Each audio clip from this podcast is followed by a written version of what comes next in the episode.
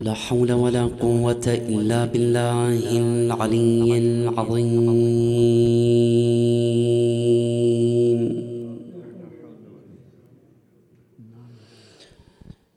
إنا لله وإنا إليه راجعون. وأفوض أمري إلى الله إن الله بصير بالعباد.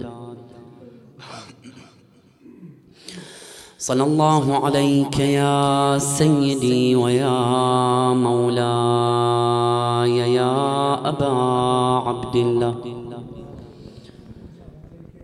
صلى الله عليك يا ابن رسول الله. وابن أمير المؤمنين وابن سيد الوصين وابن فاطمة الزهراء سيدتي وسيدة نساء العالمين.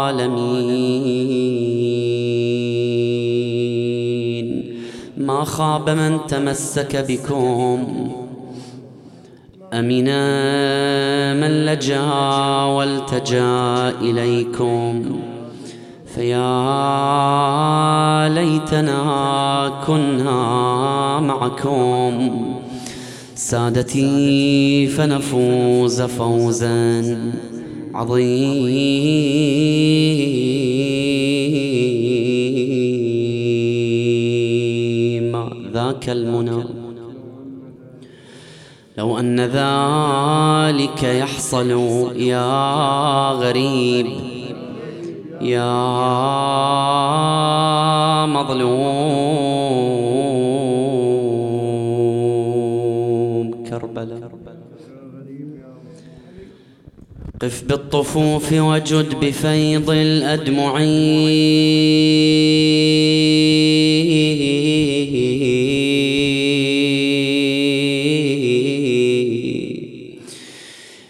كنت ذا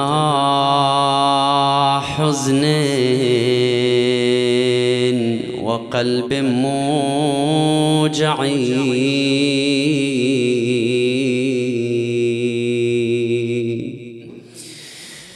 يا سعد ساعدني على طول البكاء. وأذل دموعك بين تلك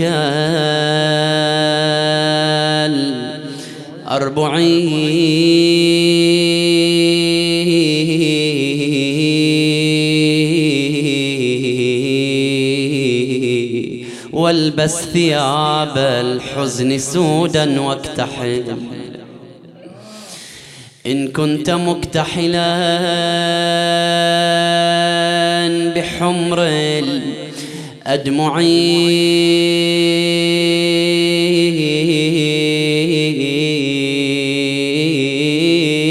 أيبيت جسم ابن النبي على الثرى. ويبيت من فوق الحشايا. مضجعي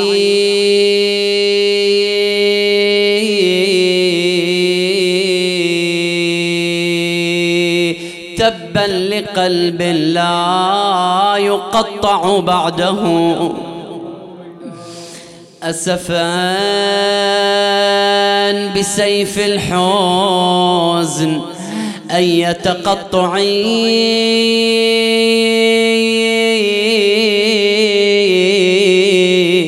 لم أنسه في كربلاء مخاطبا. من ليس يسمع ما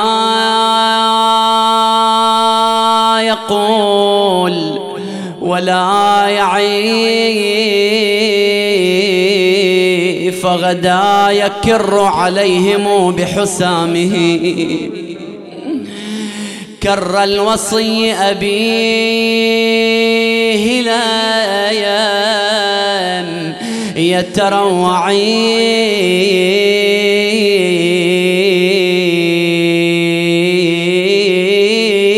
حتى أتاح له القضاء سهم القضاء. فيه وغلة صدره لم تنقعي.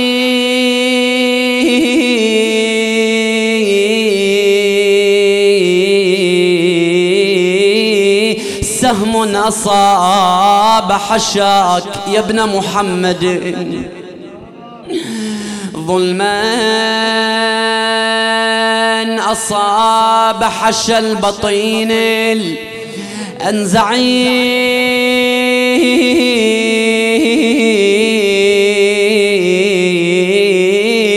لم أنس لا والله زينب إذ مشت.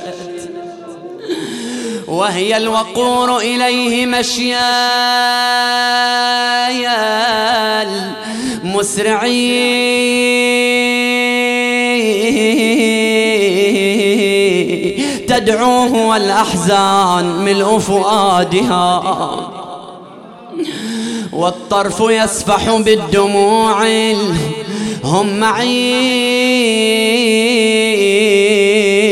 أخي ما لك عن بناتك معرضا.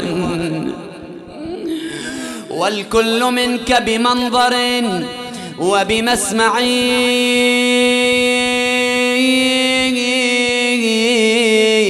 أخي ما عودتني منك الجفاء. فعلام تجفوني وتجفو من معي. أنعم جوابا يا حسين أما ترى شمر الخنا بالصوت كسر أضلعي. فأجابها من فوق شاهقة القنا. قضي القضاء بما جرى فاسترجعي وتكفلي حال اليتامى وانظري. ما كنت أصنع في حماهم فاصنعي. نادتها السفار يا ابن أمي صعب والحادي يصعب الحرمة ما تقدر لو خفقها الصوت تنحب. وأما الذي تنخع الكرار تنسب والنوق يزعجها زجر لو قلت بهداي خويا لو طاحت الطفلة يا خويا امتحن بيها. ما حد يركبها ولا يشفق عليها. ما غير حاد يضعون بسوطا يجيها يورم متنها وتنتخي ولا تشوف حما صعبة يا خويا ويا الغرب ممشى الغريبة والقوم ما فيهم زكي وما نجيبه كل ما مشينا قالوا الكوفة قريبة والدرب شبله بلا رايح ولا جاء. أين المنادي والزينبا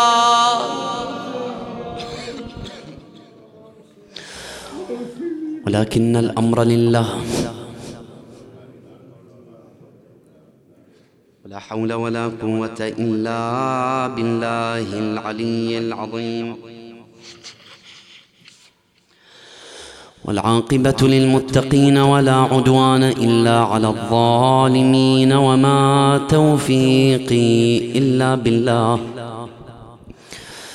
عليه توكلت وإليه أنيب.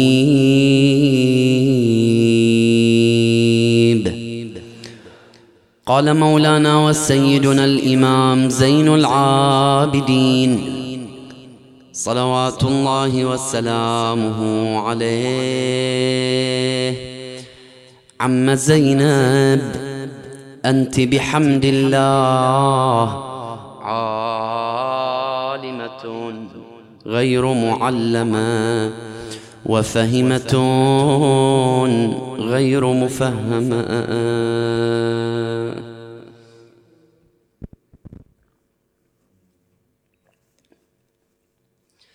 كثيرة هي المقامات التي تميزت بها سيدتنا ومولاتنا الحوراء زينب عليها السلام.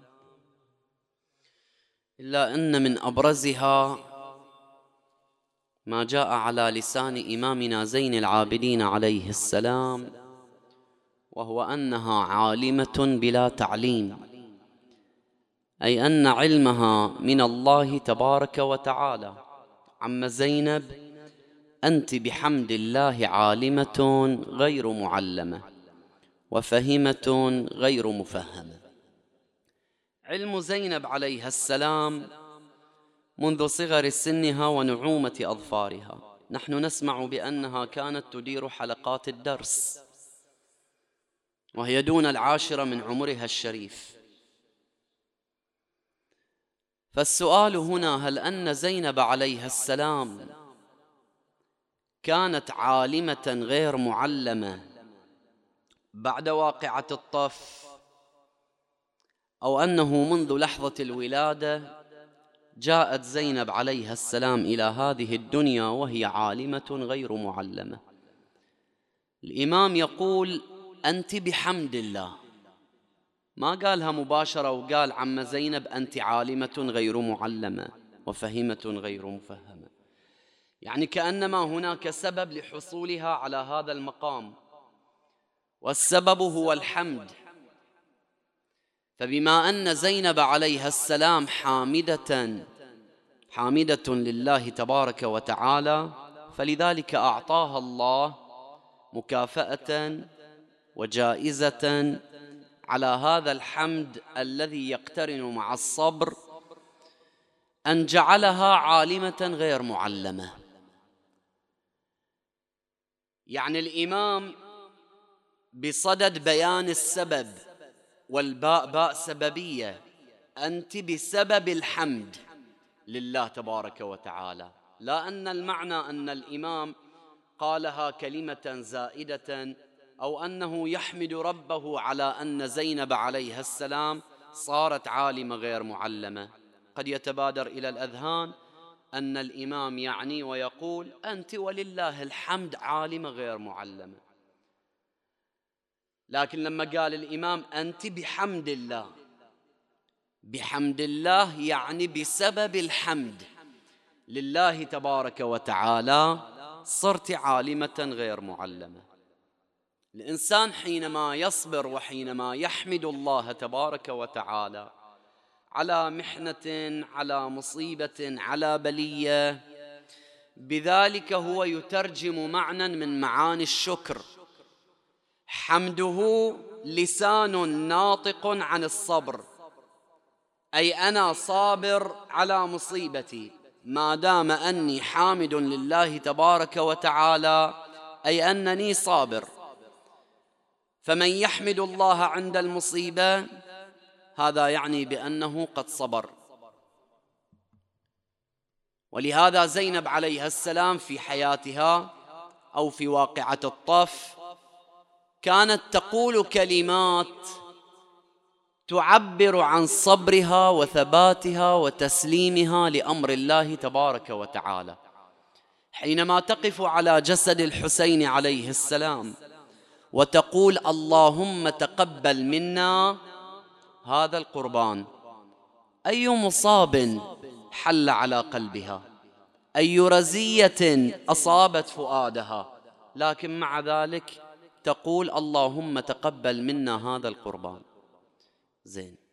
إذا قلنا بأن السبب الذي من أجله حصلت زينب عليها السلام على هذا المقام مقام العلم بلا تعليم السبب هو الحمد والصبر.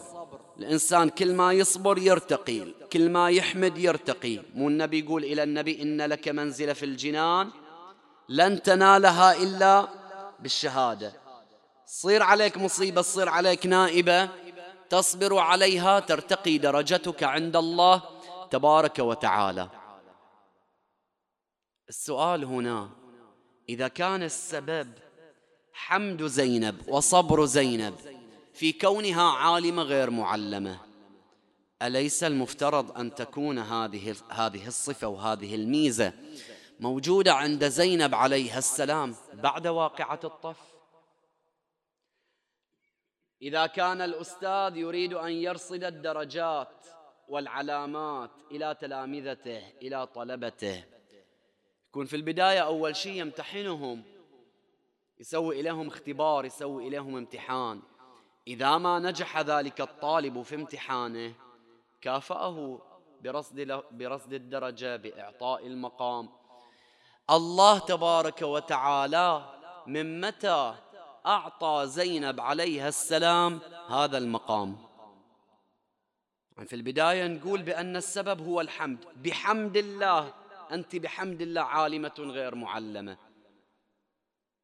يعني بعد وقوع المصائب بعد وقوع الرزايا وصبر زينب عليها السلام المفترض الله يعطيها هذه المكافأة بعد ماذا؟ بعد الامتحان. لكننا نجد أن زينب عليها السلام كانت عالمة بلا تعليم منذ ولادتها. منذ صغر سنها ونعومة أظفارها كانت عالمة غير معلمة. وفهم غير مفهمة. نسمع في الأخبار التاريخية أن أمير المؤمنين وهو يخاطب زينب عليهما السلام. يقول لها بنية قولي واحد. فتقول واحد. ثم يقول لها قولي اثنين. فتقول كيف أقول اثنين بلسان قلت به واحد؟ هذا يكشف وينبئ عن معرفة توحيدية بالله تبارك وتعالى رغم صغر السن.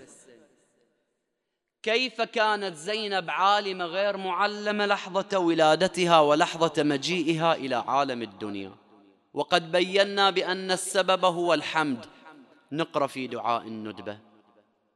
في دعاء الندبة يبين لنا هذا الدعاء بأن أهل البيت عليهم أفضل الصلاة والسلام حصلوا على المكافآت والمقامات والخصائص والمميزات من الله عز وجل لحظة مجيئهم إلى عالم الدنيا. كان هناك امتحان كان هناك اختبار سابق وكان هناك شرط وهم شرطوا لله تبارك وتعالى. اللهم لك الحمد على ما جرى به قضاؤك في أوليائك الذين استخلصتهم لنفسك ودينك إذ اخترت لهم جزيل ما عندك من النعيم المقيم الذي لا زوال له ولا اضمحلال بعد أن شرطت عليهم الزهد في درجات هذه الدنيا الدنية. وزخرفها وزبرجها هم وش سووا؟ الله شرط عليهم قال لهم تزهدون في هذه الدنيا. فشرطوا لك ذلك. وعلمت منهم الوفاء به بعلم الله تبارك وتعالى الغيبي وهو يعلم بأنهم يفون حين شرطهم. وعلمت منهم الوفاء به فقبلتهم وقربتهم وقدمت لهم الذكر العلي. والثناء الجلي وأهبطت عليهم ملائكتك وكرمتهم بوحيك. موضع الشاهد ورفدتهم بعلمك. جعلتهم علماء بلا تعليم. العالم متى يقال له بأنه عالم؟ في الحالة الطبيعية. حينما يتعلم حينما يدرس. من بعد ذلك يقال له بأنه عالم تعلم جملة من العلوم فصار عالما. أما زينب عليها السلام رفدها الله تبارك وتعالى بعلمه وهذه بشهادة من الإمام المعصوم من الإمام زين العابدين عليه السلام حيث قال عم زينب أنت بحمد الله عالمة غير معلمة وفهمة غير مفهمة. تعال القي نظرة على صبرها. حتى تعرف هذا المقام شلون حصلت عليه زينب عليها السلام. بعلم الله الغيبي يعلم بأن زينب تصبر على هذه البلاءات. أصلا من الذي سماها زينب؟ الله تبارك وتعالى هو الذي سماها بهذا الاسم. ولما ترجع إلى هذا المعنى يقولون بأن له معنيان. المعنى الأول زين الأب. بحيث أن زينب عليها السلام زين أو زينة زين لأبيها. المعنى الثاني بأن زينب كلمة عربية فصيحة تطلق على الشجر أو على نوع من الأشجار. فكان العرب يطلقون على نوع من الأشجار بأنها شجرة زينب. وذلك لأن هذه الشجرة عالية عالية وافرة الظلال. يستظل الناس بظلها. والله تبارك وتعالى سماها بزينب لأنه يعلم بأنها تكون كالشجرة العالية التي يستظل أيتام أبي عبد الله عليه السلام بها فتكون جبلا شامخا صامدا. فلذلك سميت زينب والله هو الذي سماها زينب وهي اسم على مسمى. امرأة أصيبت بجملة من الرزايا بجملة من المصائب. ثم تأتي وتقول اللهم تقبل منا هذا القربان. تسبى وتتلوى السياط على متنها. تطلع من كربلاء إلى أرض الكوفة. تدخل على عبيد الله بن زياد. يشمت بها ويشمت بالعائلة. ويقول كيف وجدت صنع الله بأخيك؟ يريد يقول بأن قتل الحسين عليه السلام هو ما أراده الله. قتل الحسين حادثة كونية وما من حادثة في الكون وفي الدنيا إلا وهي بعلم عند الله تبارك وتعالى. وما نحن إلا أداة إحنا أداة ننفذ إرادة الله. يريد أن يبرر فعلته حيث يقول بأن الإنسان مجبور على فعله ما يملك الاختيار. الإنسان ما عنده اختيار هو مجبور. فما قال لها كيف وجدت صنعنا بأخيك؟ قال لا كيف وجدت صنع الله؟ حتى اللي يعترض على قتل الحسين ليش قتلتون الحسين؟ اجى عليه الاتهامات انت كافر انت فاسق انت مرتد انت معترض على إرادة الله ويفعلون ما يحلو لهم. ولا حد يكلمهم ولا حد يخاطبهم وإذا واحد خاطبهم وكلمهم قالوا له أنت معترض على إرادة الله أنت لست مسلما لأمر الله تبارك وتعالى. شوف زينب التي تقول اللهم تقبل منا هذا القربان. لما يجيها ويقول لها كيف رأيت صنع الله بأخيك؟ تقول له من جهة الله ما رأيت إلا جميلا. ما رأيت إلا جميلا. هؤلاء قوم كتب الله عليهم القتل فبرزوا إلى مضاجعهم. لكن انت بعد عليك لوم وسوف تخاصمون. فانظر لمن لمن الفلج يعني النصر يومئذ ثكلتك أمك يا ابن مرجانة. ومن ضمن كلماتها قالت الحمد لله الذي أكرمنا بنبوة نبيه محمد صلى الله عليه وآله وطهرنا من الرجس تطهيرا إنما يفتضح الفاجر ويكذب الفاسق وهو غيرنا ولله الحمد. من جهة صبر وتسليم إلى أمر الله تبارك وتعالى ورضا عن الله وعدم اعتراض على قضاء الله وقدره. ومن جهة أخرى صمود وثبات ومقارعة لعبيد الله بن زياد ومواجهة وتوبيخ وتخاطبه بهذه اللهجة الحادة وتقول له ثكلتك أمك يا ابن مرجانة تروح إلى مجلس يزيد بن معاوية وتشوف المصائب. تشوف الرزايا هي بس دخلتها الشام كافية. شوية الشام الشام فيها شماتة من الأعداء. الشام فيها نظرات قاسية على زينب عليها السلام حتى قالت أخزينا من كثرة النظر إلينا. الشام الشام مثل ما يقول ملا عطية نزلنا الشام آية الشام ما ينحمل طاريها. يا خويا يقصر لساني عن أهوال شفت بيها. عساني موسدة بلحدي ولا طبيت واديها. أموتا كان أنا يا حسين وبلحدي تواروني. لكن توقف في مجلس يزيد بن معاوية. شوف الصبر وشوف الحمد لله تبارك وتعالى. رغم ما أصابها وهي ترى يزيد يقرع ثنايا الحسين بقضيبه ومخصرته قامت وقالت بسم الله الرحمن الرحيم والحمد لله رب العالمين وصلى الله على رسوله وآله أجمعين. حمدت الله سلمت لأمر الله تبارك وتعالى. وواجهته وقالت له أظننت يا يزيد حيث أخذت علينا آفاق الأرض وأقطار السماء فأصبحنا نساق كما تساق الأسارى. أن بنا على الله هوانا وبك عليه كرامة وأن ذلك لعظم خطرك عنده. فشمخت بأنفك ونظرت في عطفك جدلان مسرورا وحين رأيت الدنيا لك مستوسقة والأمور لك متسقة وحين صفى لك ملكنا وسلطاننا أهل البيت. أن تخاطب وتستعرض المصيبة التي أدمت قلبها. ثم تقول غير متأثم ولا مستعظم لأهلوا فرحا لأهلوا واستهلوا فرحا. ثم قالوا يا يزيد لا تشل منحنيا على ثنايا أبي عبد الله.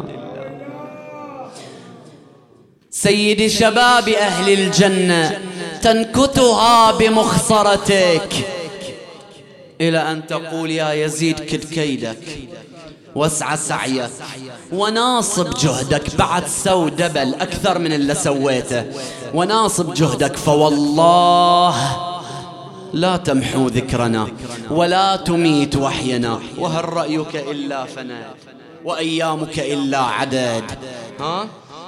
تقول له ما فريت إلا جلدك.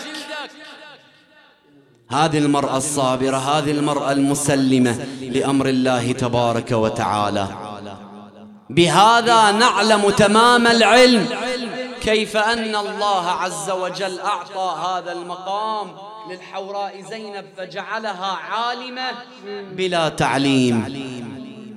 وتطلع زينب من الشام تقصد كربلاء وتزور الحسين وترجع من كربلاء إلى المدينة. أخذت تخاطب الناس وتحرضهم على الأخذ بثأر الحسين عليه السلام. حتى أبلغ خبرها والي المدينة عمرو بن سعيد بن العاص الأشدق إلى يزيد بن معاوية. قال له يا يزيد إن كان لك في المدينة حاجة فأخرج زينب منها. زينب إذا بقت في المدينة تقلب عليك الأوضاع ما تستتب إليك الأمور. قاعدة تذكر مصايب الحسين.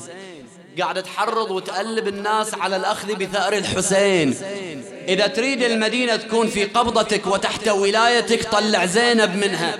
يقول الشيخ السماوي في إبصار العين أن يزيد بن معاوية أمر بإشخاص زينب عليها السلام إلى مصر. قال لا تخلونها تقعد في المدينة وطلعها. والبعض الآخر يقول لا أخرجوها إلى الشام. يعني رجعت إلى موضع ما رأت فيه المصائب إلى الموضع الذي رأت فيه الشماتة شماتة الأعداء. وأنت يا حبيبي إذا يصيدك مصاب في بقعة معينة في مكان معين مجرد ما تمر على هذا المكان تستذكر كل التفاصيل. تقول والله بهالمكان هذا صادتني المصيبة الفلانية. وتستذكر الشريط كامل وكل المصائب تمر عليك بتفاصيلها وبدقائقها. الشام من أعظم المصائب التي حلت على زينب وإذا بزينب عليها السلام تعود إلى الشام. ولهذا ما طولت من بعد مقتل الحسين سنة واحدة بس. عاشت سنة من بعد مقتل أخيها حتى وقعت على فراش المرض والعلة. وهي تذكر المصائب. تذكر شماتة الأعداء ضرب السياط قرع, قرع اللعين مبسم الحسين عليه السلام بذلك القضيب. تذكر موت رقية ورأس الحسين عليه السلام في حجرها. كأني بها وهي تنادي وأخا.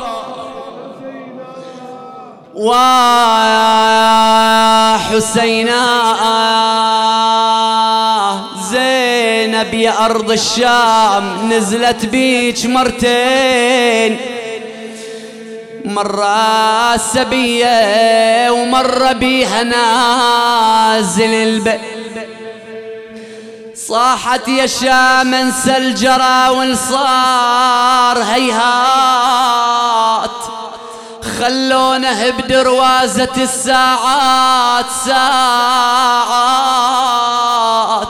لا ظل يظلنا والسكك متروس رايات آيات ومن الشمس متقشرة وجوه الخواتي أين المنادي وزينبا واليوم باموت ببلد راواني الأهوال وبموتي يذكر عزوتي مرمية برمال. قوموا اطرحوني بالشمس ما أريد أنا ضلال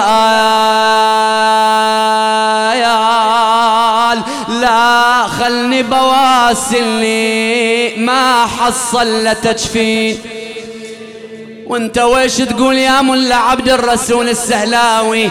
نادت قوم اطرحوني. إيه بالشمس ماري دم ظلال وهالفرش شيلوها يا وخلوني بالرمال. بالشمس خلوني مثل ما خلوا حسين. ولا من متت ليا تغمضوني يا نساوي. لا تشاهدوني ولا تسبلوا لي يهيدين لازم بواسي حالة الإنداس بنعال اصرخ وحسين لا تعدلوني. على القبلة يا جواري. ولا تغسلوني. على العادة بماي. تشفنوني بجفن جيبولي بواري ولا تحملوني. للقبر من فوق شيا وش هالوصية يا زينب قالا ويا زينب ما جرت هالعادة بميت. والله ما يرضى بهالفعايل يا أهل البيت قالت يا نسوة مثل أخوتي ما تعديت. هي حالة ابن أمي وحالة ذيك الأبطال. ذيك الحريم تصارخت وتحاولوها وقامت تخبرهم عن مصيبة أخوها. شقوا يا شيعة جيوبهم يوم اسمعوها واغمى عليها ومدت اليمنى والشمال. يعني خلاص زينب رايحة يعني زينب طالعة من هالدنيا. قال ذيك الحريم تصارخت وتحاولوها. ذيك النساء لمت عليها بالصوايح. ونادى بن جعفر ويش عدكم هالنوايح؟ قالوا يا بن جعفر ترى رايح الرايح قوم بعجل والحق على زينب يا سردال قام وحنى ظهره وعلى صدره حملها. وتزود منها وللقبلة عدلها. واسبل ياديها وظل يعاين لها. وشاف الزنود مجرحة من حز الأحباب يا علي يا علي. وإذا بزينب عليها السلام تدلي بوصاياها الأخيرة نادت يا الموت ما أقدر أتكلم يا الموت ما أقدر أتكلم. خذني وريحني من الهم. لو كان حزني علي لملم كان انخسف منا وتهدم. أنا حزني على اللي في محرى مذبوح والمنحر يصب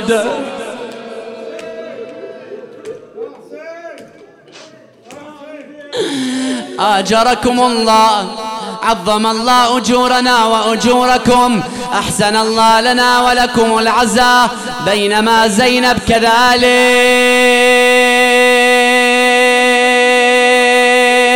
وإذا بها قد عرق جبينها. سكن أنينها أسبلت يديها. مدت رجليها. أغمضت عينيها.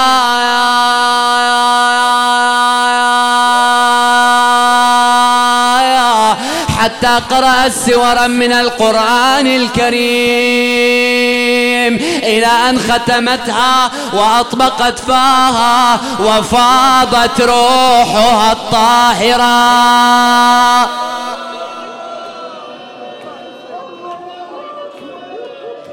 رحم الله من نادى وزينبا. رحم الله من نادى والسيدتا غسلوا زينب كفنوا زينب جهزوا زينب. وضعوا نعشها ازدلفت أهل الشام من كل حدب وصوب. الكل جاي يريد يشيع جنازة زينب. ويا عبد الله بن جعفر يلا يا بن جعفر خلنا نشيل جنازتها. خلنا نعجل بها إلى مثواها الأخير. خلنا ندفنها بنت علي بنت الزهراء ما يصير نعطل جنازتها. نادلت شيعوها قبل لا تحضر أهلها. بلشت يجي حسين وقمر هاشم لجلها. يعني كني بالحسين جاي يشيعها ويانا. كني بابو فاضل جاي يشيع اخت زينب. انتظروا يا أهل الشام لا ترفعون الجنازة. هذه بنت عشيرة هذه بنت حمولة خلوا أهلها يحضرون. نادلت شيعوها قبل لا تحضر أهلها. بلشت يجي حسين وقمر هاشم لجل. نخوف تدفنوها ويجي محمد شبلها ويجون أهل طيبة ويجي محمد أخوها. وويلاه أوقف على ذيك الجنازة وشق جيبه. صدل النجف يبكي ورفع صوته بنحيبه ونادى يا ابو زينب قضت زينب غريبة. أما تجي لو تبعث إخوتها يجوه يا علي يا علي وصد للمدينة وكربلة وتزايد بجاء حشى منادى بعزوته وما شاف حد جاء. ذيك الخلق متحيرة وتتناحى بويا والصيح عنك وين حاميها وأبوها؟ يلا يا بن جعفر لا تأخر التشييع لا تخلي جنازتها معطلة ترى ظلت جنازة معطلة في هذا الموضع في أرض الشام. قبل ذلك لبنت من بنات الحسين. هذه لا تعطلون جنازتها هذه لا تأخرون تشييعها شالوا نعش زينب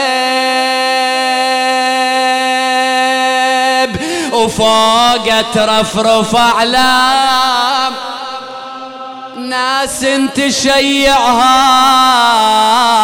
وناس تلطم لها. زينب عليها مرتين. ارتجت الشام. يوم اهتكوها ويوم الآخر شيعوها. أين المنادي وزينبا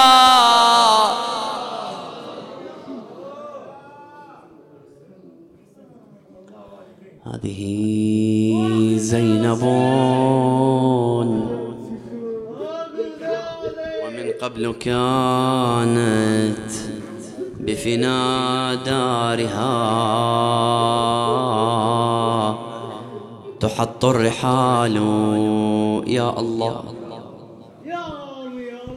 تقبل عزانا. اشف مرضانا اقض حوائجنا يسر أمورنا سهل مطالبنا. اللهم وفقنا لمراضيك وجنبنا معاصيك. اللهم إنا نحب محمدا وآل محمد فاحشرنا معهم. اللهم إنا نحب عمل محمد وآل محمد فأشركنا في عملهم. اللهم اشف كل مريض لا سيما من دعونا إليهم بالشفاء والصحة والعافية. اللهم اشفهم بشفائك وداوهم بدوائك وعافهم من بلائك. برحمتك يا أرحم الراحمين وإلى أرواح موتانا وموتى المؤمنين والمؤمنات. ومن مات على الإيمان نهدي للجميع. ثواب السورة المباركة الفاتحة مع الصلوات.